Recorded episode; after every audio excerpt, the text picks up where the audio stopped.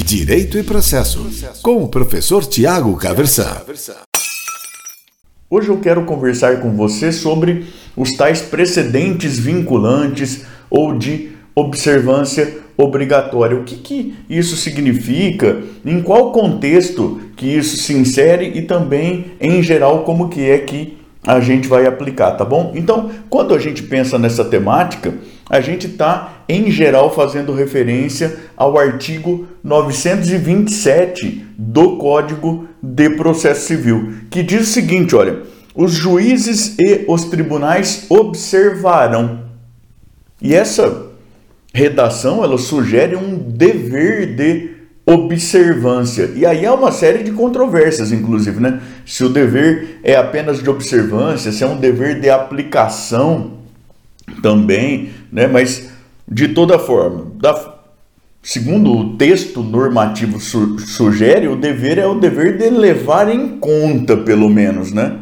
Os juízes e os tribunais observarão. E aí não é só uma recomendação, é um dever mesmo. Eles deverão observar, eles observarão. E o artigo traz aqui cinco incisos. O que é que, que os juízes e tribunais deverão observar, e por isso uma parte da doutrina vai fazer referência a esses precedentes como de observância obrigatória. Uma outra parte vai dizer, olha, são precedentes vinculantes de aplicação obrigatória. E essa é uma controvérsia aí bastante interessante em termos teóricos, mas eu quero te dar aqui alguns, né, fazer aqui algumas observações de caráter prático também. Professor, sei da controvérsia. Afinal de contas, quais são esses precedentes? São aqueles dos incisos do artigo 927. Vamos ver aqui, olha, as decisões do Supremo Tribunal Federal em controle concentrado de constitucionalidade. Então, aquilo que o Supremo Tribunal Federal decide de mérito em ação direta de inconstitucionalidade, em ação direta de inconstitucionalidade por omissão, em ação declaratória de constitucionalidade, em arguição de descumprimento de preceito fundamental. Isso é precedente aí segundo a quem a quem critica inclusive a utilização do termo precedente, mas nós vamos partir dessa utilização aqui. Isso configura precedente, segundo o inciso 1 do artigo 927. O inciso 2, os enunciados de súmula vinculante. Então, a Constituição Federal prevê a possibilidade de o Supremo Tribunal Federal editar enunciados de súmula vinculante. Esses, esses enunciados, além da previsão dessa vinculatividade no texto constitucional, eles são pensados aqui entre esses precedentes de observância obrigatória no artigo 927, inciso 2. Inciso 3. Os acórdãos em incidente de assunção de competência, o famoso IAC, ou incidente de resolução de demandas repetitivas, o IRDR, e também em julgamento de recursos extraordinário e especial repetitivos. Vejam, tanto o IAC, quanto o IRDR, quanto o julgamento de recurso especial e recurso extraordinário repetitivo são procedimentos que mais para frente aí no código serão disciplinados no próprio Código de Processo Civil, tá certo? Os entendimentos firmados segundo esses procedimentos constituem também precedentes de observância obrigatória ou vinculantes, como você queira, aí, segundo o inciso terceiro do artigo 927. O inciso 4 os enunciados das súmulas do Supremo Tribunal Federal em matéria constitucional, ou seja, súmulas do STF, ainda que não tenham aquele caráter vinculante, segundo o procedimento lá da Constituição Federal, e também as súmulas do Superior Tribunal de Justiça, o STJ, em matéria infraconstitucional, naquilo que é competência do Superior Tribunal de Justiça, tá certo? E o inciso quinto, a orientação do plenário ou do órgão especial aos quais estiverem vinculados. Então, a orientação do pleno dos tribunais de apelação, os tribunais de justiça, os tribunais regionais federais, ou então do órgão especial, aquele órgão com competência para deliberação sobre incidente de arguição de inconstitucionalidade, por exemplo, e tudo mais. Então, o pleno ou o órgão especial, essas orientações têm observância obrigatória no contexto do próprio tribunal e, ao, e também em relação aos órgãos jurisdicionais a eles vinculados, ou seja, no próprio tribunal e também na primeira instância. É essa a lista do artigo 927. Em qual contexto isso se insere? Veja, o artigo imediatamente anterior, o artigo 926, ele vai dizer que os tribunais devem, de novo, dever, os tribunais devem uniformizar a sua jurisprudência e mantê-la estável, íntegra e coerente. E isso é por um motivo muito simples, né? O direito deve fornecer balizas para a sociedade. O que as pessoas, afinal de contas, podem fazer, o que elas não podem fazer, o que e como acontece com quem faz o que não pode.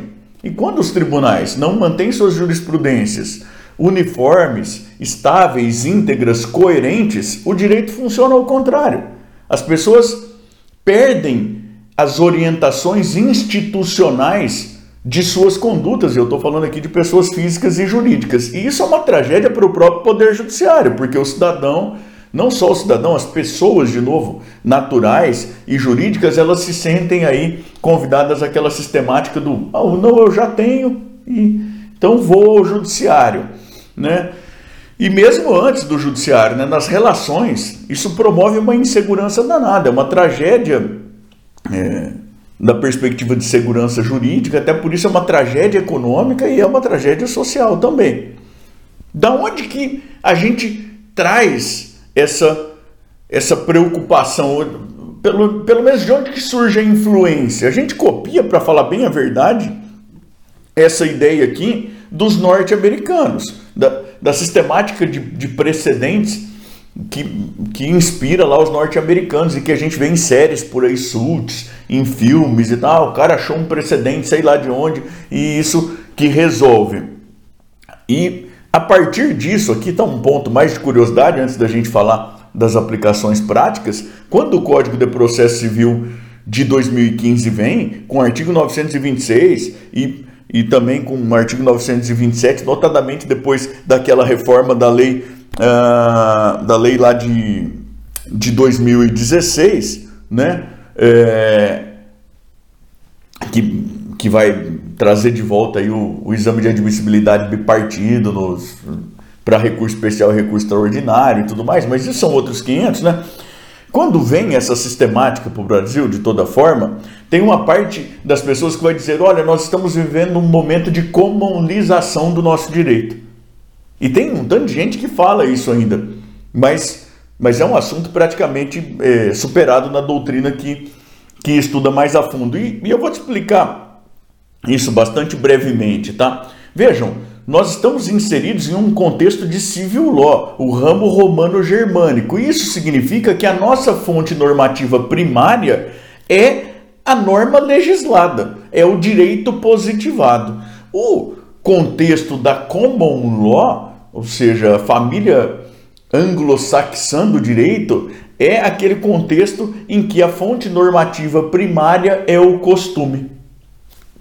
Tá certo? E, e essa é uma diferença bastante importante, né?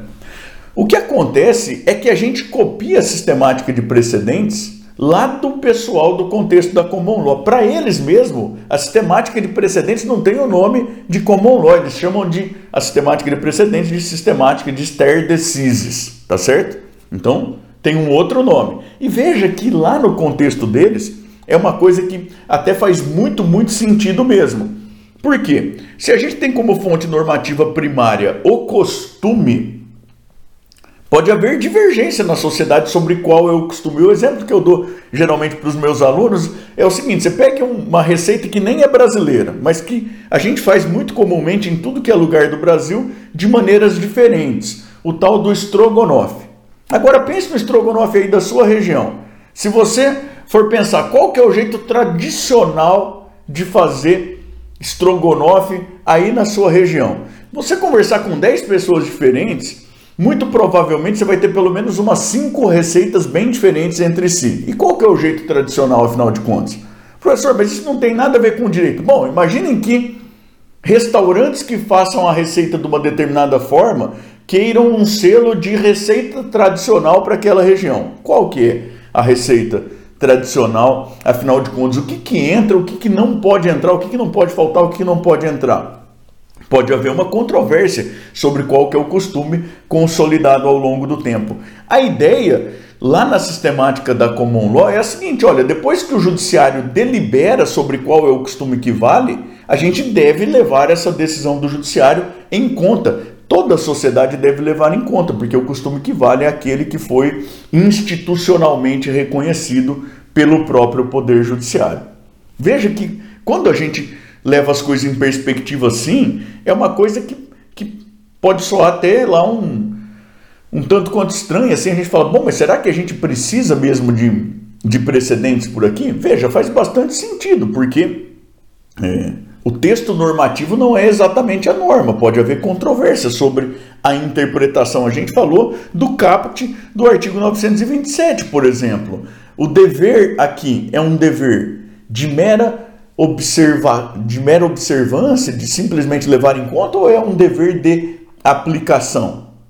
Pode haver uma controvérsia legítima aqui. E aí, o, o ideal é que a gente institucionalmente vá conseguindo estabelecer balizas, tá certo? Agora vejam, a gente faz a nossa sistemática de precedentes aqui no mais puro espírito civil law. Se você for procurar lá na, no que a gente tem de direito legislado nos Estados Unidos, até onde eu sei pelo menos, não existe algo semelhante a isso. Né? É uma lista do que, são precedentes, na, na realidade, é a experiência a posteriori que vai, que vai determinar o que, que é um precedente de observância obrigatória lá na, na cultura jurisdicional deles. Né? Não tem uma previsão menos ainda então de, de procedimentos específicos que levem à construção daquilo que será reconhecido como precedente, nada disso. De novo, a gente ao trazer isso para o nosso sistema, a gente faz no mais puro espírito civil law, a gente legisla aí sobre a matéria, sobre os procedimentos dentro da medida do possível e tudo mais. Há inclusive uma controvérsia sobre a própria constitucionalidade disso, mas isso também são outros 500. Professor, o senhor falou que além de explicar o que, que o código colocou aqui como precedente, além do contexto, o senhor ia falar um pouco da aplicação prática também. Então tá ótimo. Vou te dar alguns exemplos e de como a gente vai ter daí precedentes de observância obrigatória qualificados pelo próprio Código de Processo Civil ainda.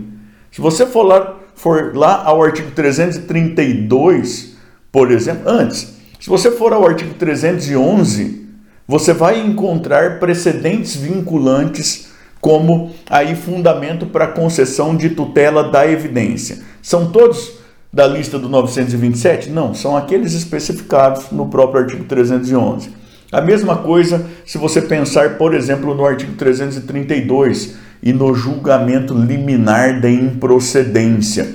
Né? O artigo 332 faz a previsão da possibilidade de julgamento liminar de improcedência no mérito, com base em precedentes de observância obrigatória qualificados no próprio artigo 332 andando aí um tanto para frente no código, você vai encontrar lá é, entre os artigos, é, lá pelo artigo 496, por aí talvez, quando se fala de remessa necessária, de reexame necessário, você vai encontrar precedentes vinculantes qualificados lá no próprio dispositivo que dispensam aí a remessa necessária. Você vai encontrar pelos artigos 520, 521 por aí, precedentes vinculantes como fundamento para dispensa de calção em cumprimento provisório de sentença. Precedentes esses que são qualificados lá no próprio dispositivo legal. Você vai encontrar